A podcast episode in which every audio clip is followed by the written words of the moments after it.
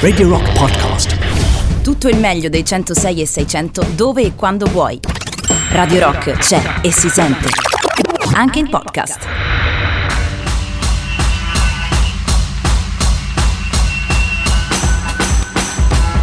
Mezzanotte e 7 minuti di questo mercoledì 17 febbraio 2021. Io sono Jacopo Morroni e siete collegati con Art Rock Camomilla, la trasmissione che vi porta dalle braccia di Matteo Strano a quelle di eh, Morfeo in questa edizione particolare il martedì notte o eh, mercoledì mattina che eh, dir si voglia quindi ovviamente non ci sarò eh, giovedì ci sarà Giovanni Romano in compagnia ma oggi ci dedichiamo più o meno al solito ovvero al racconto che è un po' il filo conduttore di questa trasmissione. Oggi, sfruttando il fatto che il giorno è diverso, è, è martedì, c'è aria di carnevale, ho pensato di proseguire il filone che abbiamo iniziato qualche mese fa, eh, raccontando la vita di alcuni personaggi illustri, importanti o che comunque hanno avuto un grande impatto sul nostro mondo, ma di farlo con un personaggio come dire, eh, cartunesco sin dal nome, perché questa sera parliamo della vita eh, e dei personaggi e dei film d'animazione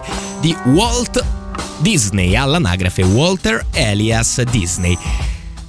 È inutile che vi racconti nel dettaglio chi è Walt Disney, ehm, però provo a darvi qualche, ehm, così, qualche dato. Eh, gli Oscar, ehm, due Oscar onorari, 59 ehm, candidature e 26 Oscar veri e propri, 3 onorari, pardon.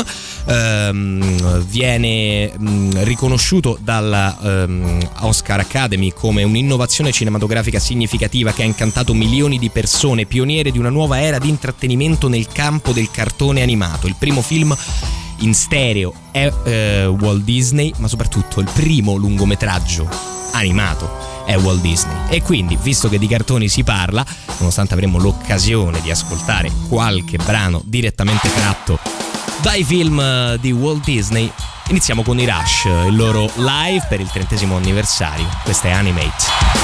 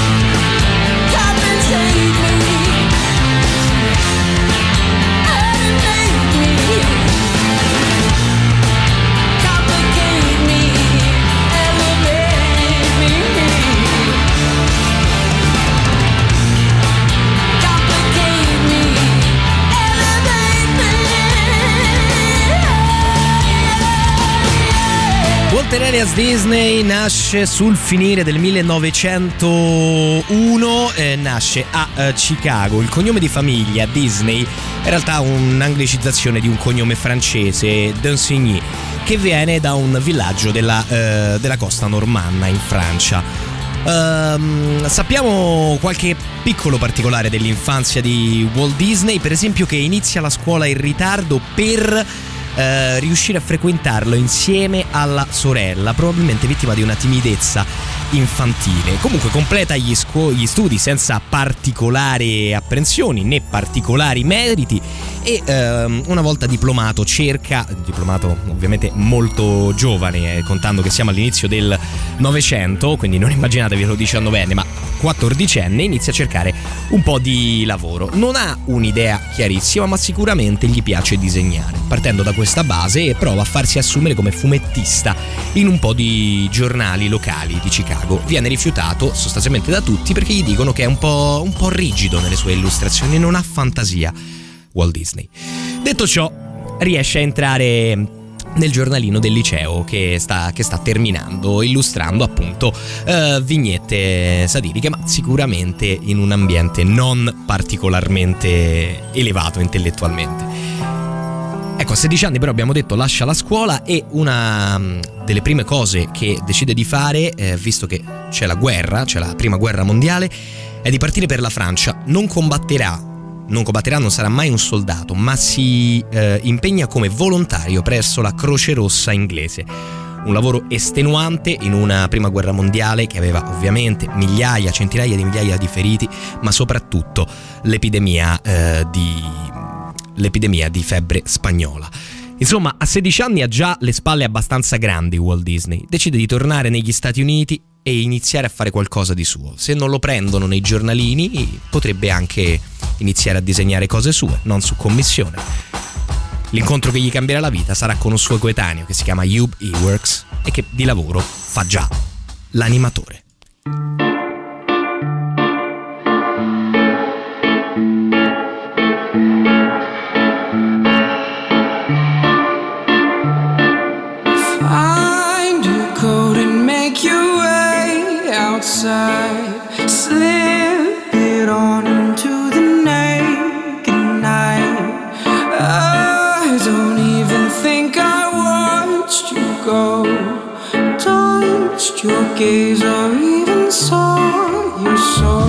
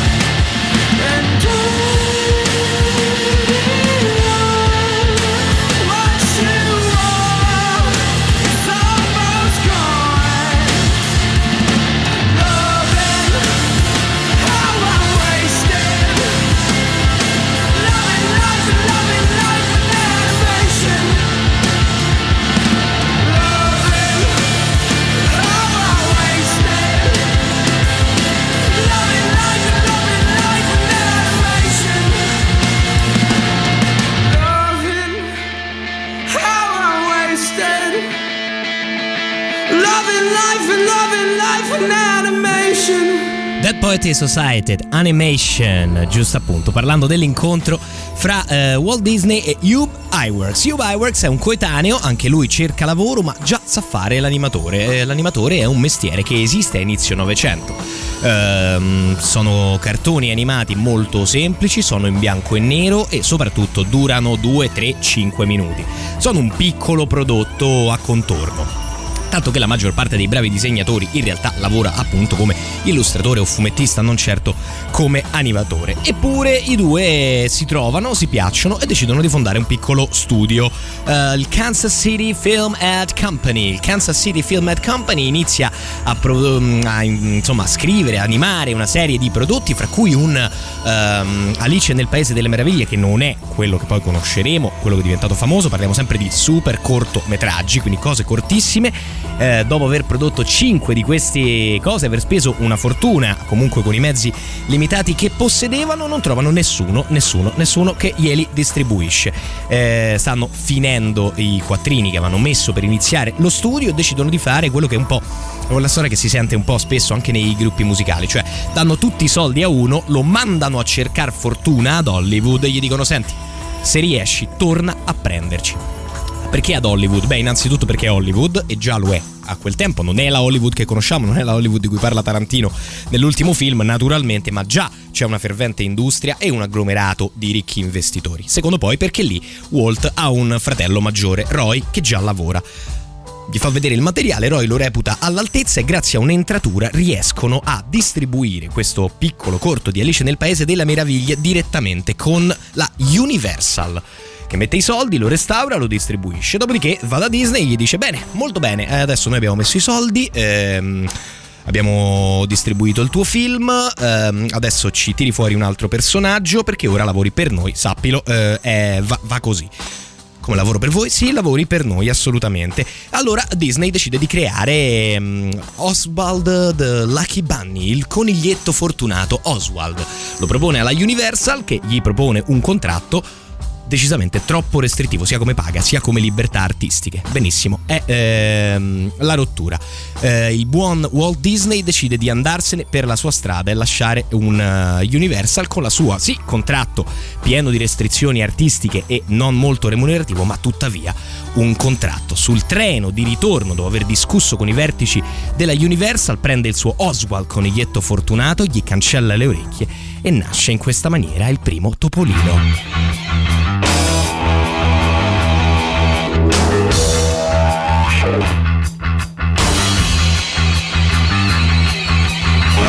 this I thought, what am I doing? Yeah, what am I doing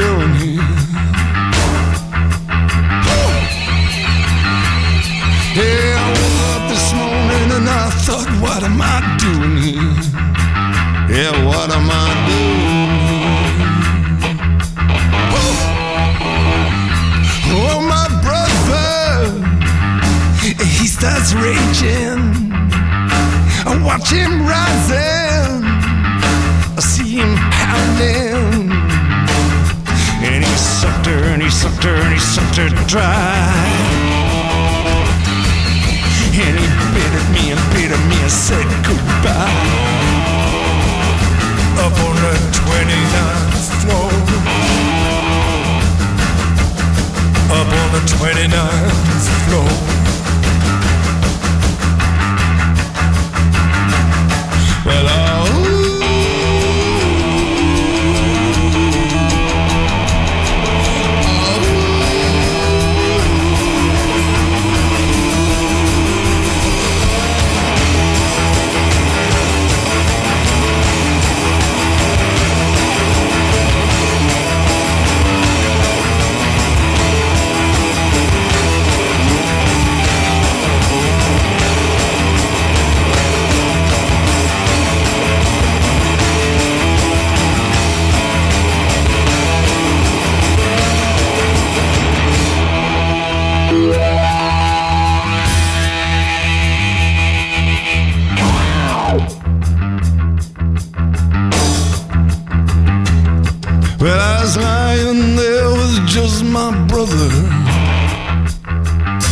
could hear someone rattling the locks.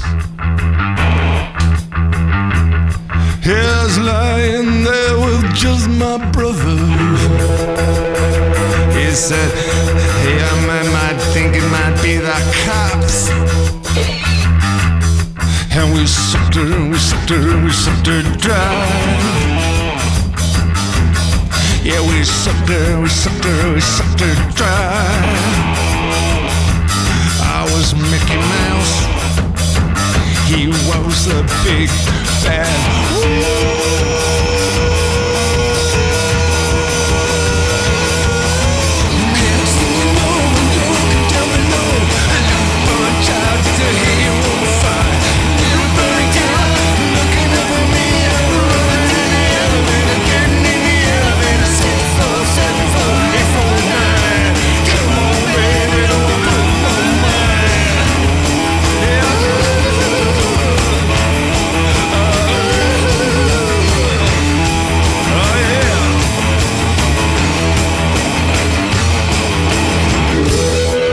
Grinderman, Mickey Mouse and Goodbye Man su 106 e 6 di Radio Rock. Insomma, proprio quando sembra che ce l'abbia fatta, il buon Walt Disney rifiuta il suo contratto con la Universal e decide di, di, diventare non solo autore dei suoi personaggi, ma in qualche modo anche della propria esistenza. Prende Oswald il coniglietto fortunato, il personaggio che aveva fatto un paio di apparizioni nei corti appunto prodotti dalla Universal, cancella le orecchie da coniglio, mette due orecchie rotonde, cancella il codino Ecco qua che nasce Topolino, che viene poi ribattezzato Mickey Mouse su consiglio della moglie. Gli sembrava un nome simpatico. Produce un paio di cortometraggi con Mickey Mouse. Uh, al contrario di quello che si dice, non è Stambot Willy la prima uh, vera apparizione di Mickey Mouse, ma sono altri due corti. Si chiamano L'aereo impazzito e Topolino Gaucho. Niente, non se li fila nessuno. Sull'orlo del nuovo fallimento il buon Walt Disney decide di tentare il tutto per tutto e investire tutti i soldi che gli restano a lui e al fratello. E decide che probabilmente quello che manca ai suoi cartoni per distinguersi dagli altri è quello che manca a tutti gli altri, ovvero il sonoro. Sì, perché il sonoro è appena apparso, il cantante di jazz, uno dei primissimi film col sonoro, è uscito l'altro ieri. Walt Disney dice ci prova, eh, assume un compositore e inizia a scrivere questa cosa qua. Questo simpatico motivetto di piano che sentite è la mm, colonna sonora di Stambot Willie, il famosissimo primo corto di Topolino, almeno il primo ad avere successo. Con la musica, l'introduzione di Gamba di Legno e Minnie, Stambot Willie ha invece un successo incredibile. Viene proiettato prima di uno spettacolo teatrale al Colony Theatre di New York. Siamo il 18 novembre 1928. Il pubblico impazzisce più per Stambot Willie che per quello che viene dopo. Topolino inizia a diventare popolarissimo in niente, con un incredibile passaparola ante-social. E Walt Disney deve registrarlo di corsa, perché altrimenti glielo ruba tutto il mondo. Per registrarlo deve avere un'azienda e per solamente gestire il marchio di Topolino crea inizialmente la Walt Disney Enterprises. Direi che poi alla fine gli è andata bene.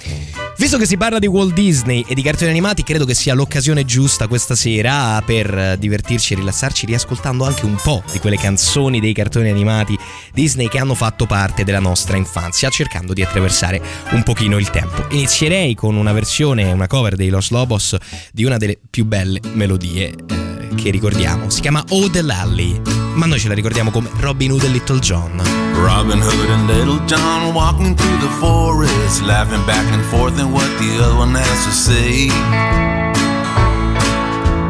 Reminiscing this and that and having such a good time. Oodalali, oodalali, golly, what a day. Never ever thinking there was danger in the water they were drinking, they just guzzled it down.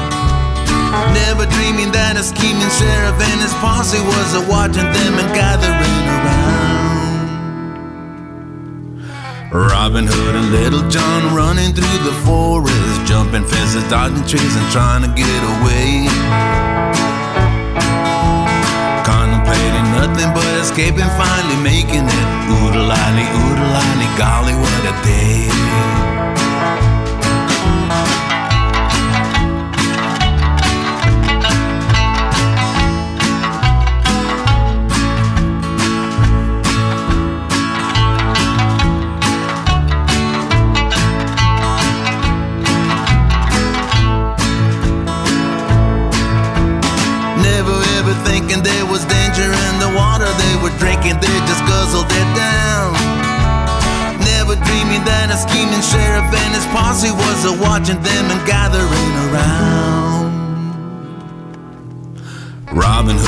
Little John running through the forest, jumping fences, dodging trees, and trying to get away. Contemplating nothing but escaping, finally making it. Oodle lolly, oodle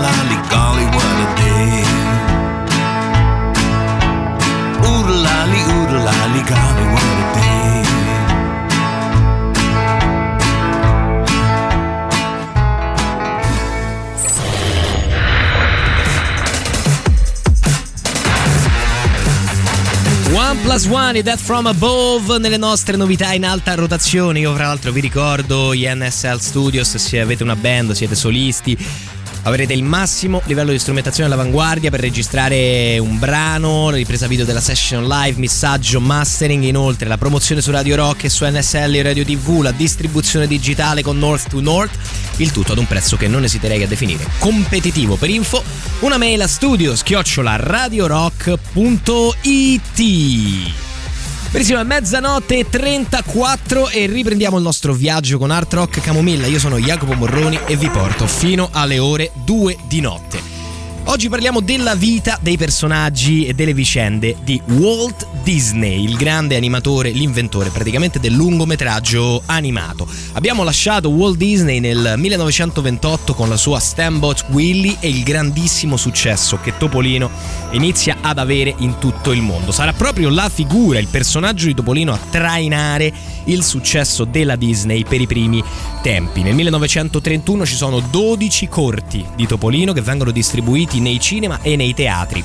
Come già detto, i cartoni ehm, prima di Walt Disney sono sostanzialmente questo, un aperitivo eh, per quello che verrà dopo. C'è il film, prima si proiettano 5 minuti di corto, c'è lo spettacolo, prima si proiettano 5 minuti di eh, corto. Bene, ehm, Walt Disney decide che non basta il film, il cartone animato con il sonoro sincronizzato, per il quale fra l'altro utilizza per i primi tempi un'attrezzatura ottenuta di contrabbando, perché c'era un bel segreto professionale delle grandi case cinematografiche su come sincronizzare audio eh, e video. Non era a caso che non c'erano cartoni col sonoro. In ogni caso, dopo questi primi, questi primi, momenti, nel 1932 nasce Paperino, eh, nel 1933 nasce Pluto e Walt Disney decide di attivare nuova, eh, un'altra innovazione, ovvero di iniziare ad avere dei cartoni in, eh, a, a, colori, sostanzialmente utilizzando la ehm, tecnologia Technicolor, che eh, molti di voi ricorderanno, già ancora nei cartoni degli anni 70-80 c'era spesso questa, questa dicitura, fatto in Technicolor. Grandissimo successo, successo planetario. Vi dico che nel 1932 Topolino viene imitato persino in Italia, anche senza avere una distribuzione diretta, eppure i soldi non sono molti. Sì, perché fare questi corti non è redditizio. Li vuole farli sempre meglio, col sonoro e a colori in Technicolor.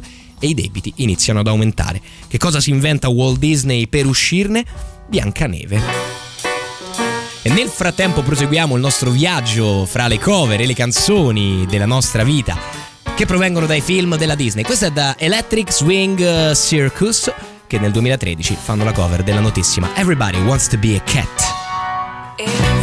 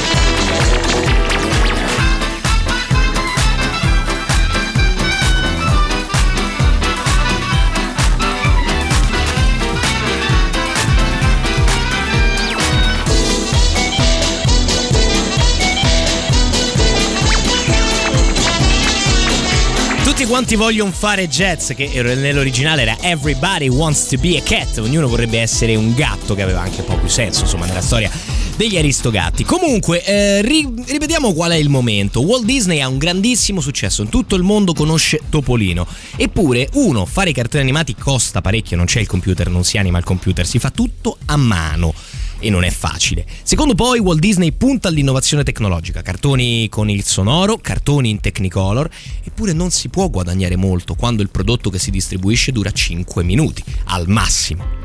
È qua che Walt Disney decide di inventare il lungometraggio animato.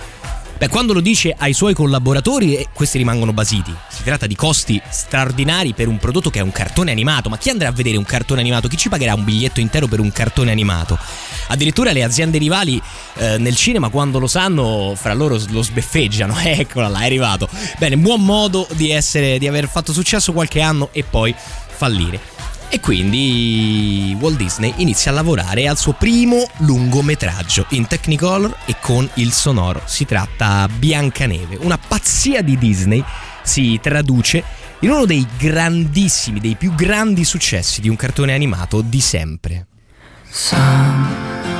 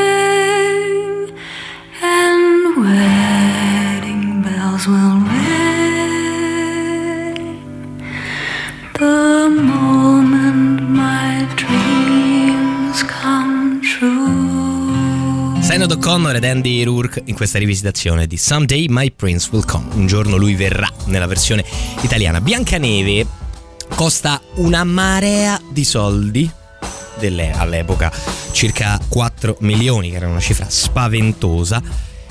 E viene proiettato la prima volta al Carney Circle Theatre di Hollywood il 21 dicembre 1937. Non è un successo, è qualcosa di più. Una standing ovation clamorosa accoglie la fine del lungometraggio. È il primo lungometraggio animato viene distribuito a partire dal gennaio dell'anno seguente e incassa più del doppio di quello che era stato il suo, il suo costo. I Walt Disney Studios vengono costruiti a Burbank, sempre negli Stati Uniti, si ampliano, diventano appunto dei veri e propri studios. I soldi ci sono e ci sono per finanziare altri progetti.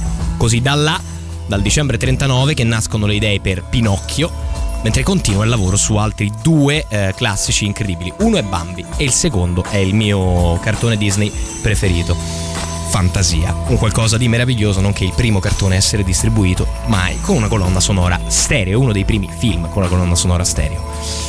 Abbiamo parlato di Biancaneve, ehm, potrebbe sembrare fuori tema, ma un altro dei personaggi che ho sempre amato dei cartoni della Disney è sicuramente il Bianconiglio, in cui un pochino purtroppo mi rivedo.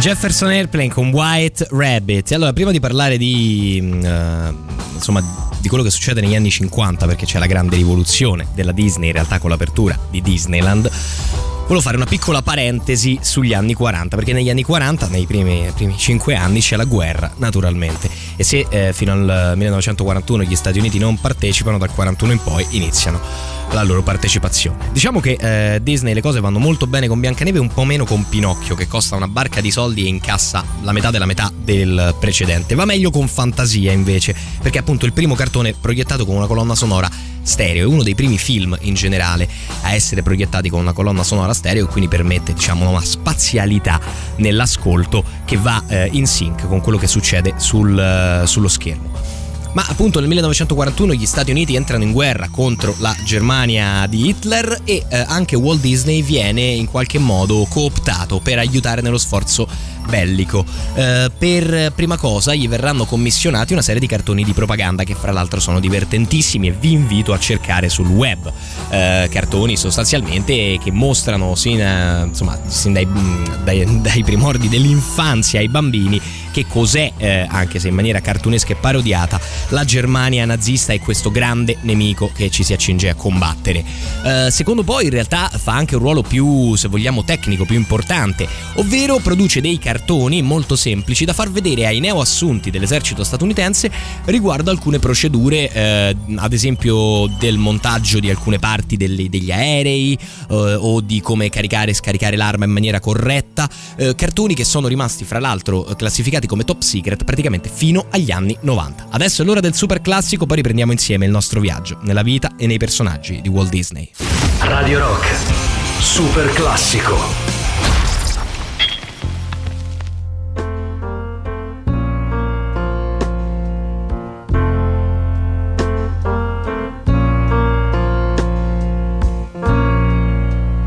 Just a perfect day.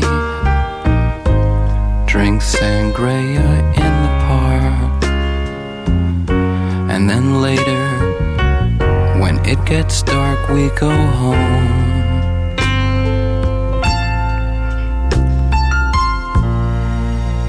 Just a perfect day. Feed animals in the zoo. Movie too, and then home.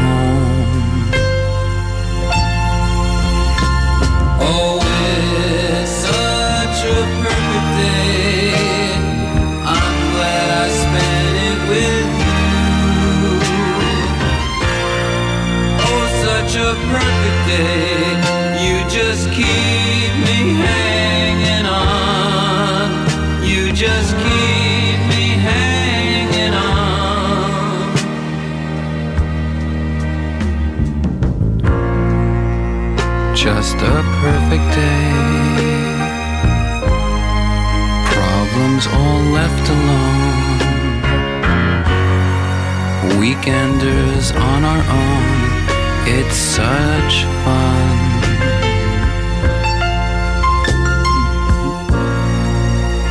Just a perfect day. You made me forget myself.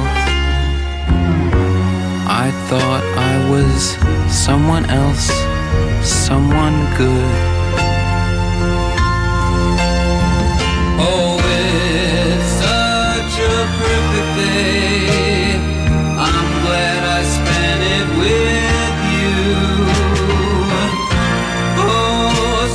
Perfect day. You just keep me hanging on. You just keep me hanging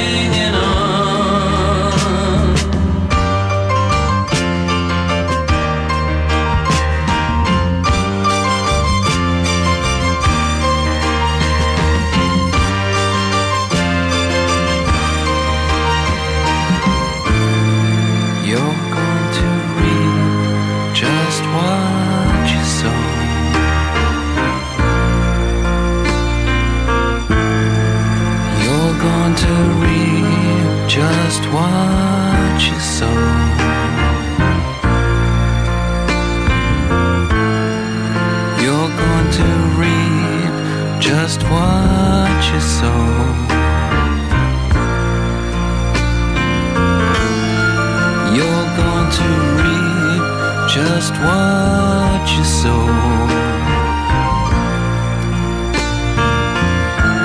Perfect Day, la meravigliosa, suadente voce di Lou Reed, il super classico della mezzanotte e eh, 45. Noi continuiamo il nostro appunto viaggio insieme nella vita di eh, Walt Disney per raccontare quella che è stata reputata da tanti la più grande follia di Walt Disney e che poi però al netto si rivelerà probabilmente il suo più grande successo. Parliamo della creazione di Disneyland.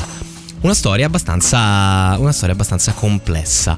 Ehm, l'idea viene a Walt Disney in realtà si dice, la leggenda dice, nei primi anni 40, mentre ehm, lavorava a- ai suoi nuovi film, mentre aveva anzi appena finito la ehm, stesura di fantasia, stava con la figlia su un parco giochi con insomma, un po' di giostre, un po' di cose, lì seduto su una panchina. E leggenda vuole che pensò fra sé e sé, certo bello, molto carino, però bisognerebbe fare un posto dove anche i genitori stanno bene, perché alla fine che palle, possiamo dirlo. Dove anche i genitori vengono coinvolti, un posto più invece che questi parchetti così in mezzo al nulla. E inizia a progettare questo suo mondo fantastico. Lo inizia a progettare durante una serie di viaggi che fa, sì, perché negli anni 40 Walt Disney gira un sacco, a partire dal fatto che durante la guerra fa una piccola missione diplomatica eh, in America Latina, conosce l'America Latina e eh, torna fuori con un paio di film ambientati proprio lì, eh, come Saludos Amigos e soprattutto di ancora più successo I Tre Caballeros 1945. Ma non solo, insomma, i suoi viaggi mh, lo, lo ispirano, guardando di qua e di là varie location, a creare un, eh, un posto che possa racchiudere tutte le cose belle che vede. Una bella cascata? Bene, ci deve essere. Un lago meraviglioso e pacifico? Bene, ci deve essere anche questo. E piano piano, nella mente di Walt Disney, il tutto inizia a prendere forma.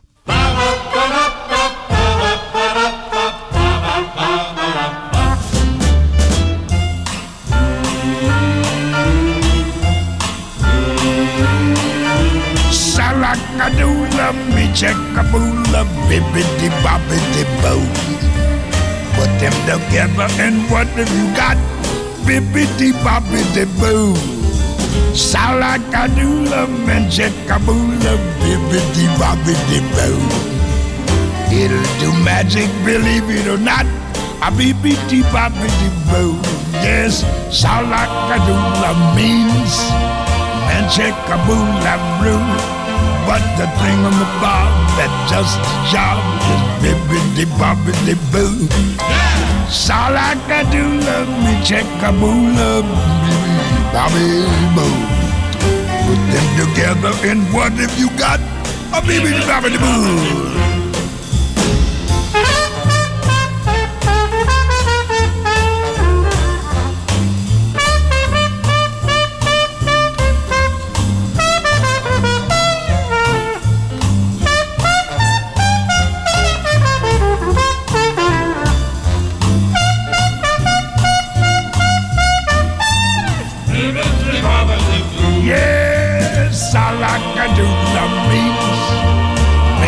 And check a boola blue. But the thingamabob that does the job, bibbidi bobbidi boo. So look a doodle me check a boola bibbidi bobbidi boo. Now you put them together, Kate, what have you got? Bibbidi bobbidi boo. Louis Armstrong, Bibidi Bobidi Boo. Che meraviglia, che meraviglia la voce eh, roca di Louis Armstrong, qualcosa che può scaldare ogni notte gelida. Bene, la- l'idea di creare questo parco a tema, questo gigantesco parco giochi che racchiudesse ogni zona bella del mondo, che fosse coinvolgente per i bambini e per gli adulti, viene ovviamente sbeffeggiata da tutta l'industria cinematografica e inizia a girare fra gli addetti ai lavori e piano piano anche a filtrare sulla stampa questa Walt's Folly, la follia di, eh, di Walt nel voler costruire questo posto. Nel 1954, quando Walt Disney inizia veramente a costruire questo posto, La stampa è curiosa, ma nessuno scommette su di lui. Beh, ci è riuscito una volta, ci è riuscito due, non può riuscire nella terza follia completa. Invece ci riesce. Adesso vi faccio sentire una- un qualcosa che si trova anche questo ovviamente abbastanza facilmente sul web. Vi dico che gli applausi che sentite adesso di sottofondo provengono direttamente dall'inaugurazione di Disneyland. E fra poco sentiremo la voce autofona di Walt Disney. Welcome. Disneyland is your land. Here age relives fond memories of the past. And here youth may savor the challenge and promise of the future. Disneyland is dedicated to the ideals, the dreams, and the hard facts that have created America, with the hope that it will be a source of joy and inspiration to all the world. Allora, cerco di tradurre rapidamente, sostanzialmente un discorso furbettino. Disneyland è la vostra land, quindi la vostra terra, il vostro paese. E l'ho creato con la stessa forza, impulso, inventiva che hanno forgiato l'America. Beh, negli anni 50 queste cose andavano molto molto molto molto forte, naturalmente. Bene, eh, Disneyland apre nel 1956. ehm, è un successo enorme, la gente accorre da tutta America per vedere il parco dei sogni di Walt Disney e fra l'altro per vedere Walt Disney, sì perché il, eh, il simpatico, il simpatico creatore passa spesso le sue giornate a Disneyland e non solo, ogni tanto guida anche il trenino che fa il giro del parco, così, per passare inosservato. Arriviamo alla pausa dell'una con i Gorillaz, questa è Kids with Guns da Demon Days. Fino alle due però stiamo insieme per capire il resto della vita di Walt Disney.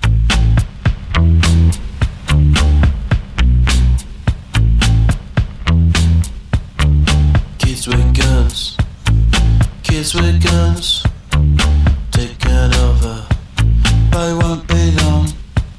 They mesmerize skeletons. Kids with guns, kids with guns. Easy does it, easy does it.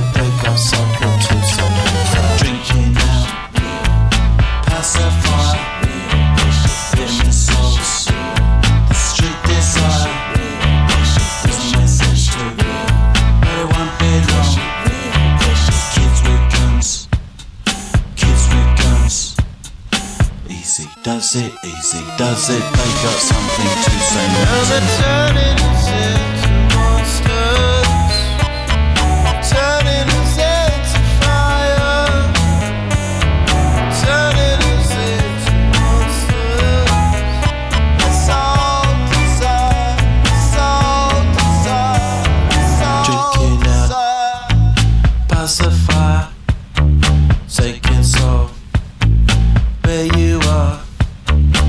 doesn't make sad too, but it won't be long. Cause kids with guns, kids with guns. Easy does it, easy does it, they can Now they're turning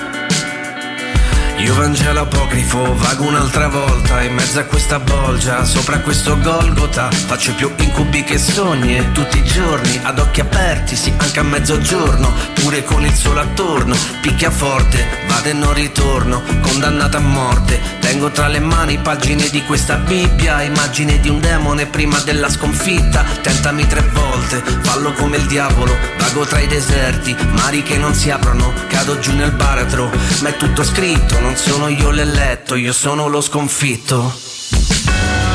È ora di andare e di non tornare indietro sui passi, giusti o sbagliati, ma comunque fatti.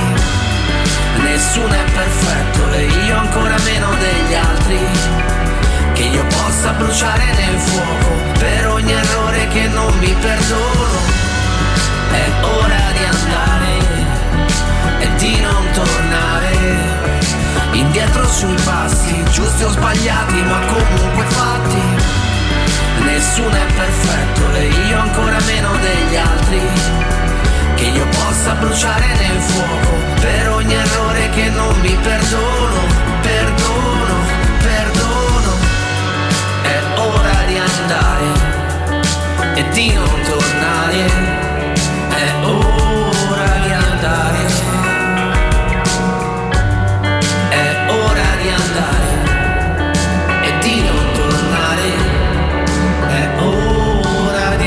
Ora di andare Piotta fra le nostre novità in alta rotazione. Potete votarla dal nostro sito www.radiorock.it. Sullo stesso sito, fra l'altro, potete trovare anche tutti i podcast di Art Rock Camomilla per non perdervi neanche una puntata. È l'una e 5 minuti, è già mercoledì 17 febbraio 2021 e oggi parliamo della vita di Walt Disney, all'anagrafe Walter Elias Disney. Bene, ma chi è Walt Disney? Cioè, abbiamo parlato della sua vita, di quello che ha fatto, delle sue imprese, dei suoi film, delle sue grandi idee, della follia di Disneyland, ma Walt Disney persona, essere umano? Beh, Sembrerebbe, da quello che, dalle testimonianze che si possono raccogliere, che fosse parecchio diverso dal Walt Disney pubblico. Cioè, il Walt Disney pubblico era un, um, un uomo sempre sorridente, un po', quegli- un po' eccentrico, un po' fuori di testa, pronto al, appunto al mostrarsi, all'eccesso.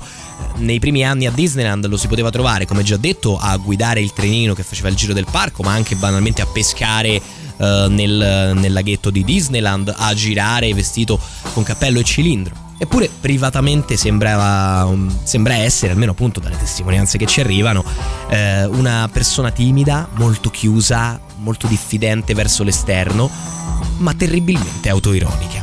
Un po' di quella autoironia probabilmente la mette in alcuni personaggi, ci sono infinite, eh, infiniti tentativi di collegare direttamente tratti della personalità di Walt Disney ai suoi personaggi, come ad esempio Topolino. Eppure questa cosa quasi sempre ri- risulta abbastanza forzata. Il Disney quotidiano, insomma, è diverso dal Disney pubblico e lo ehm, dichiara il Walt, Walt stesso. Per esempio, dice cose come: Ma eh, sì, siamo due persone diverse. Cioè, io bevo, Walt Disney non beve, naturalmente. Io fumo, fumo sigari. Walt Disney non fuma, naturalmente. Io sono timido e non mi va di parlare con nessuno. Walt Disney in realtà è uno espansivo e sorride a tutti. Insomma, uno di quei casi abbastanza comuni in cui il personaggio pubblico è completamente diverso da quello che si può conoscere magari eh, fra le mura di un appartamento. This is not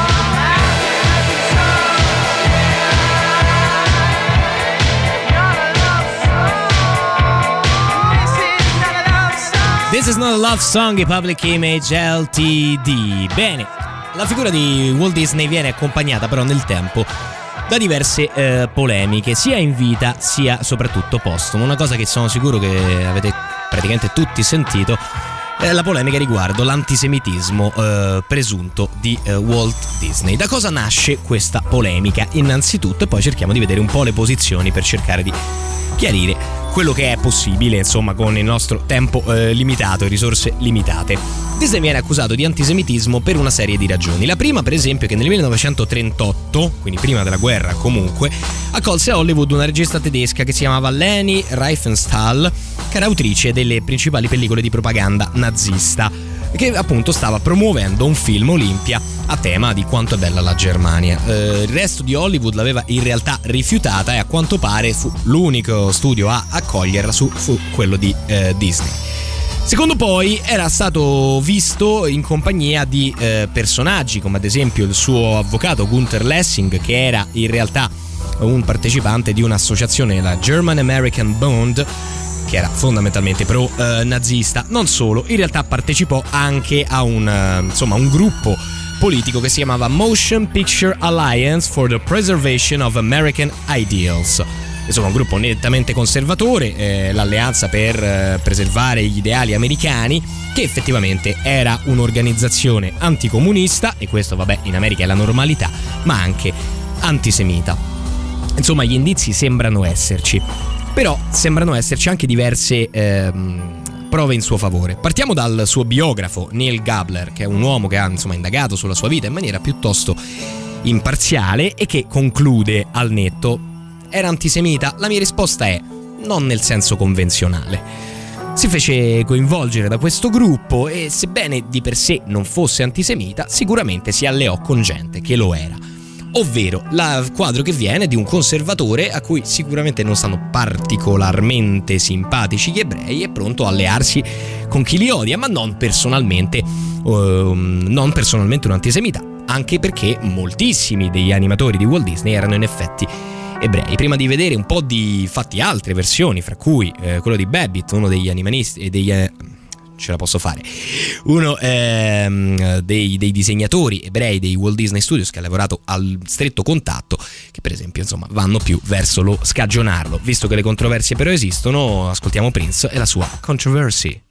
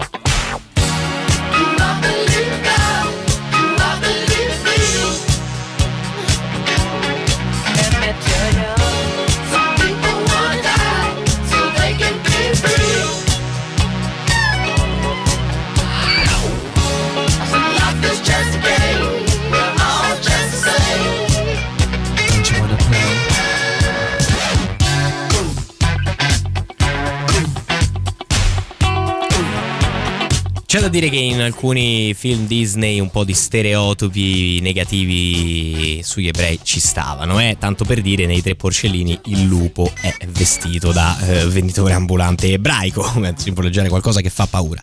Eppure pare che ehm, nonostante i rapporti conflittuali che Disney ebbe con alcuni dei suoi collaboratori ebrei, fra cui ad esempio appunto Babbitt che è uno di quelli che ha parlato poi più nel, ehm, nel- nel- nella sua vita, nessuno eh, di questi lo accusò mai di antisemitismo, anzi la maggior parte di loro eh, si batterono per attivamente rigettare eh, questo tipo di questo tipo di accuse. È anche noto che eh, Disney eh, donasse soldi regolarmente a diverse organizzazioni umanitarie, fra cui indifferentemente anche ehm, organizzazioni ebraiche come l'Ebry Orphan Asylum, il Yeshiva College, Jewish Home for the Aged, insomma una serie di eh, associazioni di questo, ehm, di questo ebreo. Insomma, di, questo, pardon, di queste mm, eh, associazioni, insomma. Ehm, il cantautore Robert Sherman, per esempio, che ha lavorato a lungo con Disney per la composizione di alcune melodie, dice di non aver mai visto nessun comportamento e così sostanzialmente tutti quelli che hanno vissuto che hanno vissuto intorno a lui. Non bisogna difenderlo a tutti i costi, è evidente che insomma qualche cosa ci fosse, un ideale conservatore di base ci fosse, però insomma ehm, frequentazioni e ideali conservatori non significano essere degli attivi antisemiti come poi Disney è stato dipinto per moltissimi anni. Beh, passiamo da Prince a un gruppo che Prince lo ha ascoltato e evidentemente apprezzato parecchio. Sono i Fearless Flyers che ci ripropongono una cover di un brano che credo tutti voi riconosciate.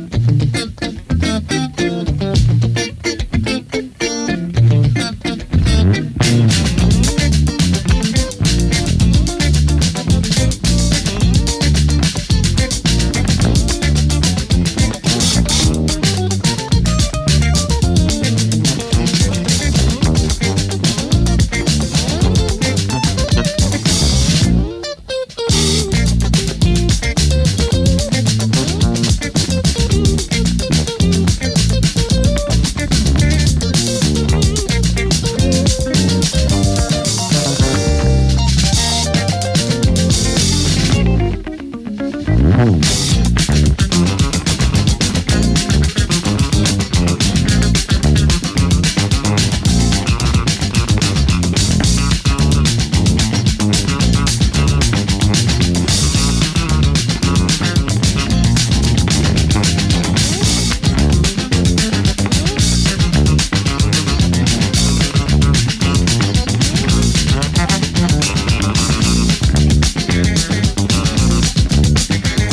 capire che spesso le accuse sono inconsistenti sono, beh, innanzitutto che in questo caso abbiamo tracciato anche l'origine della grande eco mediatica delle accuse a Walt Disney, ma sono sop- soprattutto quando si viene accusato di cose opposte.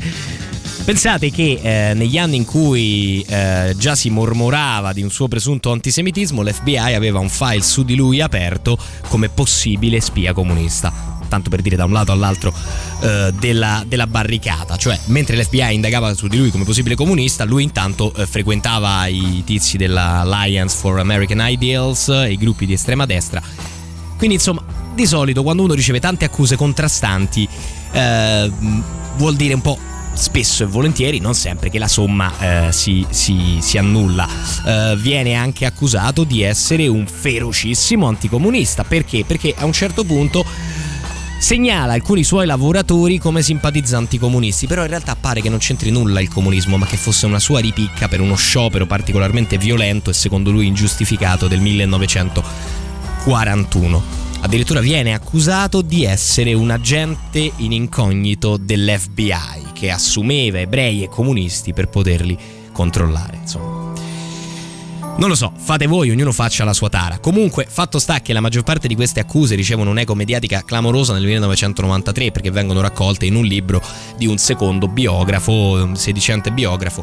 E come spesso accade, un singolo libro con un buon successo commerciale può eh, fare più eh, effetto di decenni e decenni eh, di, mm, diciamo, decine di testimonianze.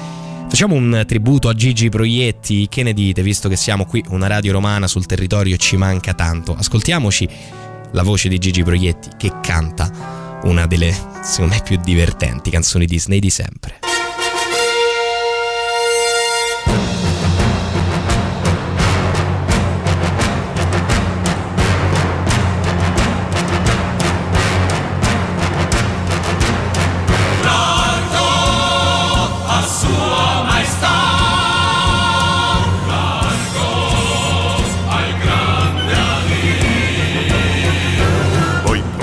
Via da quel bazar. Ehi tu, proprio tu, c'è una grande star Se il fato vorrà, il suo sguardo ti incontrerà. Campane suonate, tamburi rullate, guardate, è proprio là. Grande Ali, principe Ali, Ali Ababua. Faccia in giù, sempre più in giù, con umiltà. Se il posto non perderai, in prima fila sarai È uno spettacolo che mai più tornerà Grande Ali, eccolo lì, Ali Ababua Muscoloso, meraviglioso, vale per tre Ci piace a sua signoria!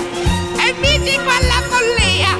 È un'altra categoria il grande Ali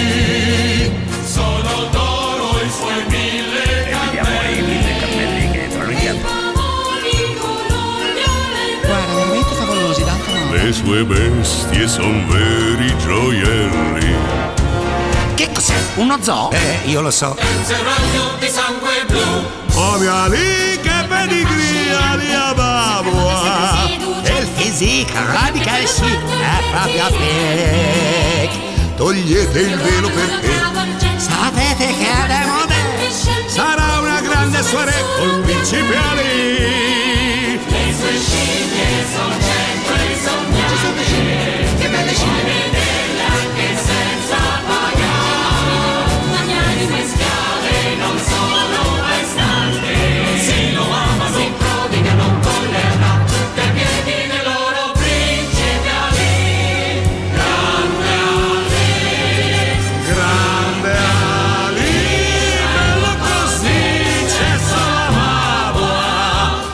sa che la sua sposa è già qui Per questo viene tra voi Più bello di tutti i playboy. Con gli elefanti e poi lama fantastici Orsi e leoni e tromboni I suoi facchini e poi fuochi e fornai Tutti cantano il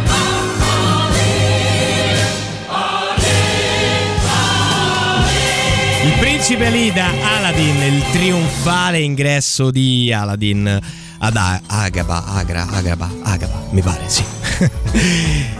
Che bei ricordi, che bei ricordi. Aladdin è uno di quelli che mi è rimasto veramente impresso nel cuore. Bene, continuiamo a parlare però di Walt Disney e passiamo all'ultima accusa che gli è stata rivolta. E questa forse ha un po' più di senso, innanzitutto perché gli è stata rivolta principalmente da degli studiosi, dai sociologi.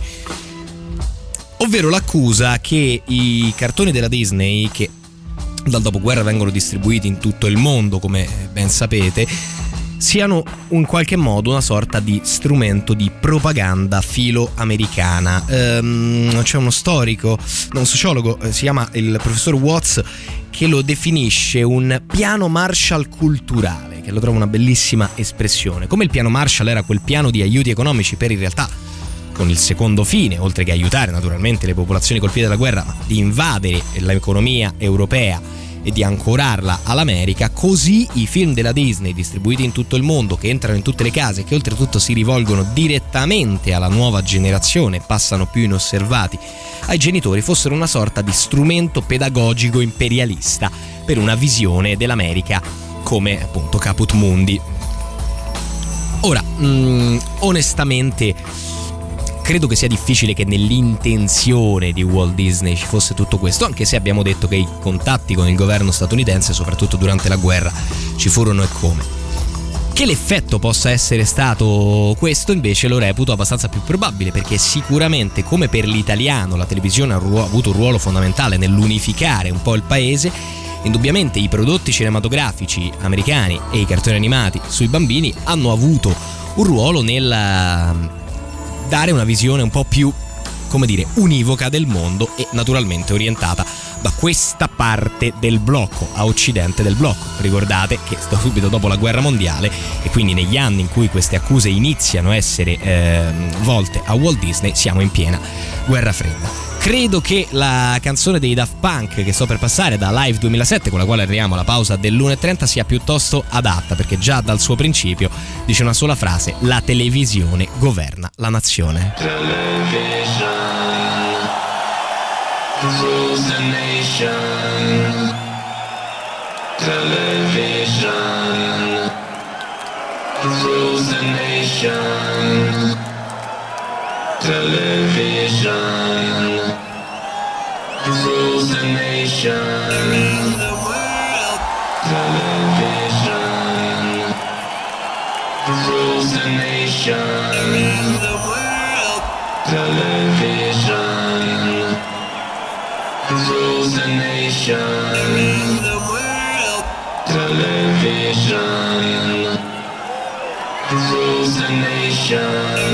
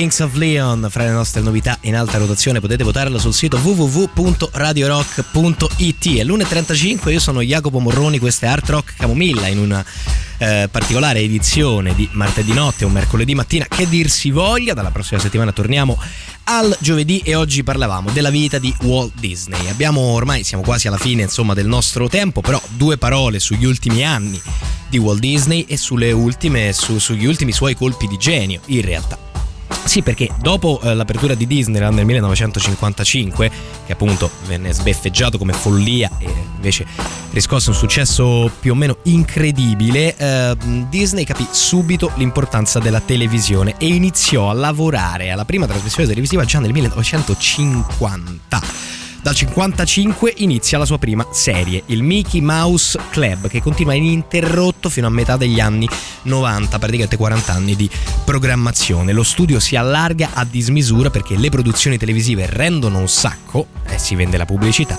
ma eh, costano, costano un sacco. Gli altri due colpi di genio sono il primo che alla morte del creatore di Winnie the Pooh, il, ehm, l'insegnante Milne, Disney si accaparra i diritti del, del personaggio in 1.0 millisecondi, eh, subito facendolo uscire con serie e film e anche lì un sacco di soldi. Ma non solo, decide anche di passare ai film veri e propri con attori in carne ed ossa e dopo quasi 20 anni di tentativi e intermediazioni riesce a ottenere i diritti del libro di eh, Pamela Travers Mary Poppins, prodotto nel 1964. Vi dico solo che in quell'anno ehm, Lyndon Johnson arriva a conferirgli la medaglia presidenziale delle libertà per la sua importanza nella storia dell'America. I'm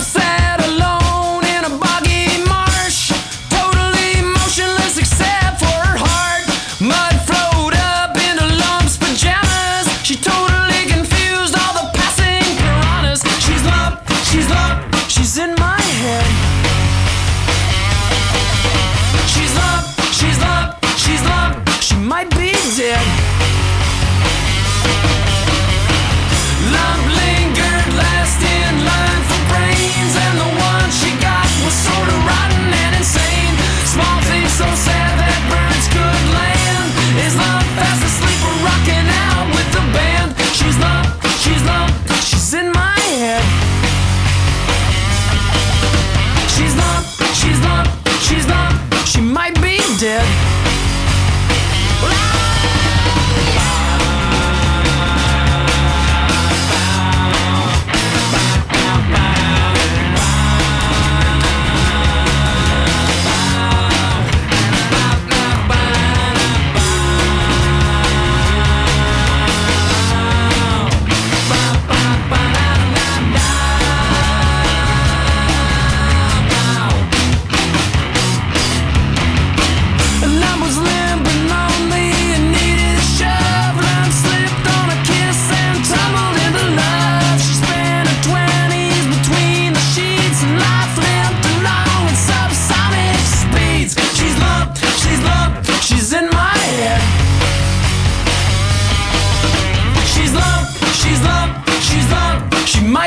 Be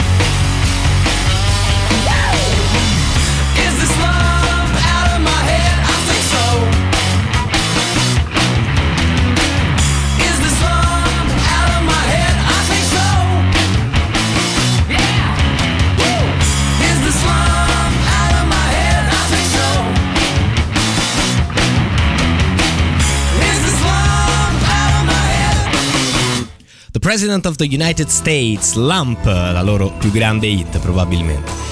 Il buon Disney negli anni 50 e 60 continua a lavorare febbrilmente, come già detto, a tutti i suoi progetti. Fra l'altro non è uno che se ne sta in disparte visto il successo, è uno che gira tutto il giorno negli studios, praticamente l'incubo di qualunque subordinato, il peggior capo possibile, quello che gira tutto il giorno e controlla tutti quello che fanno. Fra l'altro lo descrivono come un personaggio in realtà molto freddo. Ehm, a quanto pare Daryl Work, ovvero secondo me funzionerà, era il più grande elogio che si potesse ricevere da Disney. Poi però era in realtà molto generoso con i, suoi, con i suoi lavoratori e quindi quando qualcosa andava bene una parte anche consistente del guadagno dei film veniva ridistribuito in bonus finanziari, tanto che tutti erano molto molto felici di lavorare alla Disney. Sembrava insomma a mm, metà degli anni 60 veramente un'isola felice, degli studios enormi, una presenza mondiale, un successo incredibile e mai raggiunto prima da qualcuno che fa cartoni animati, l'ingresso nel mondo del cinema con una cosa come Mary Poppins, quindi anche lì grandissimi introiti nonché eh, apprezzamento del pubblico, tanto che eh, Walt decide di allargarsi ancora e progetta una nuova mirabolante avventura, il Disney's Mineral Kings Ski Resort. Sì, un resort sciistico ambien- in montagna, una sorta di Disneyland alta quota, se vogliamo. Lo annuncia alla stampa il 19 settembre 1966. C'è da dire purtroppo che in quella conferenza stampa appare pallido, smunto, nettamente dimagrito, quasi un po' assente con lo sguardo.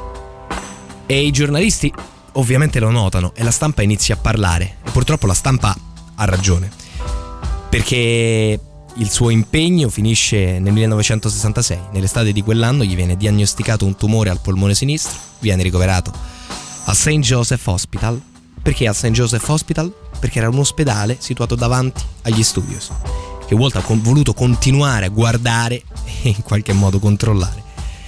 Fino al giorno della sua morte, il 15 dicembre 1966, per un collasso cardiocircolatorio, ovviamente conseguente al tumore. Walt Disney muore all'età di 65 anni, la sua salma viene cremata e le sue ceneri riposte in un eh, memoriale a Glendale. Direi di insomma accomiatarci da questo incredibile, eclettico e alla fin fine importantissimo personaggio per quella che è a tutti gli effetti una parte della nostra cultura e della nostra formazione con un dolcissimo brano che viene ovviamente da un film Disney e la dolcissima voce di Angela Lansbury.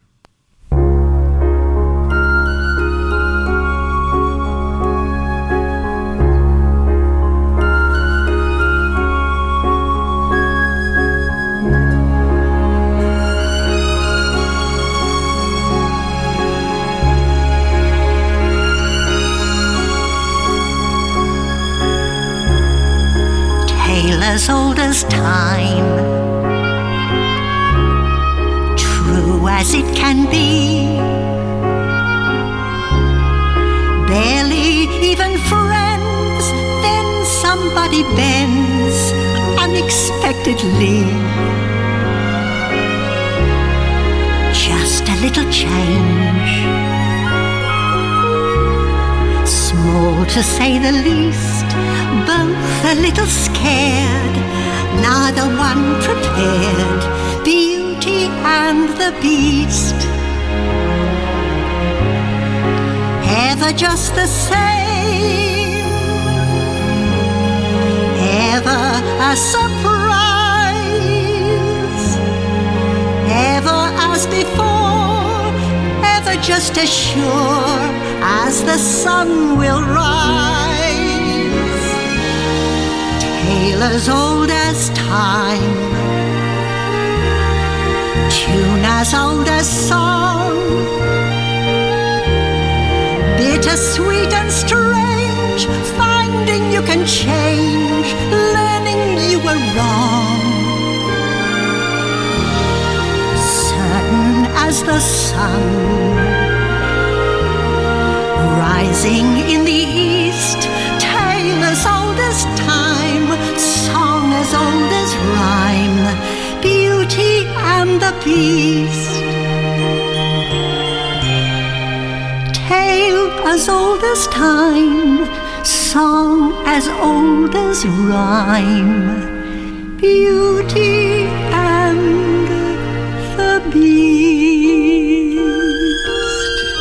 Angela Lansbury, la signora in giallo, che ci canta Beauty and the Beast, ovviamente da La Bella e la Bestia. E così a 65 anni muore Walt Disney, personaggio importantissimo per una serie molto lunga di ragioni, ma la prima probabilmente è quella di aver investito veramente e capito l'importanza, anche appunto a livello quasi pedagogico, del cartone animato di quello che era relegato a un simpatico passatempo prima di guardare l'opera principale. Sicuramente un inventore, sicuramente un creativo, ma anche un, un uomo d'affari, perché poi questo farà per la maggior parte, questo ha fatto per la maggior parte della sua vita. Eppure un impatto culturale eh, per eh, essere un imprenditore e un ricordo nell'immaginario collettivo che forse quasi non ha eguali. Una sorta, quello che per noi potrebbe essere forse un, un agnello e un ferrero, ma nemmeno, qualcosa di molto più forte.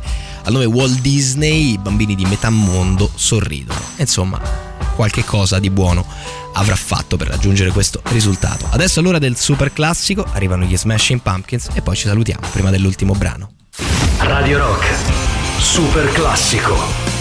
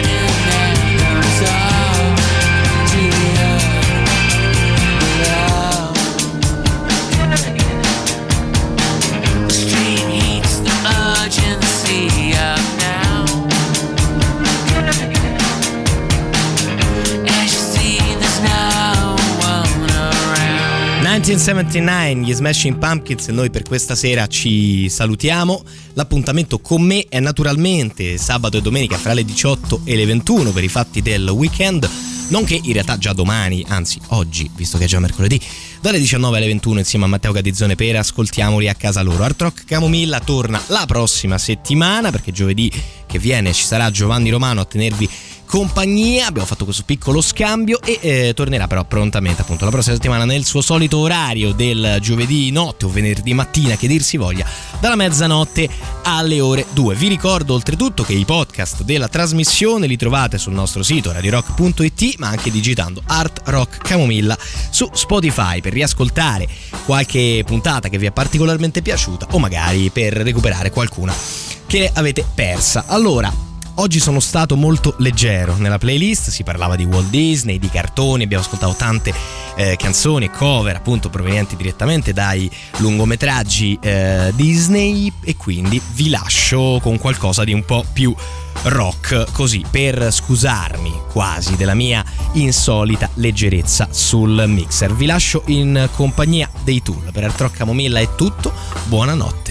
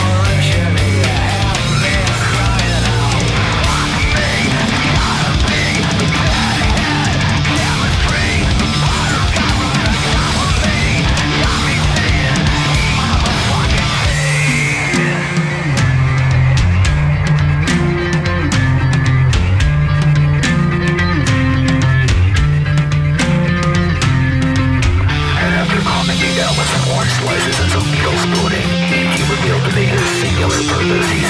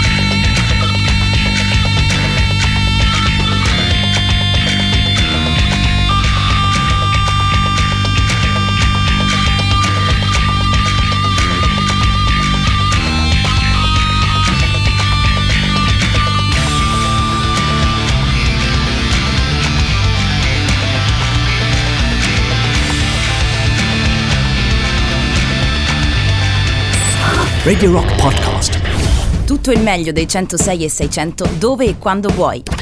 Radio Rock c'è e si sente. Anche in podcast.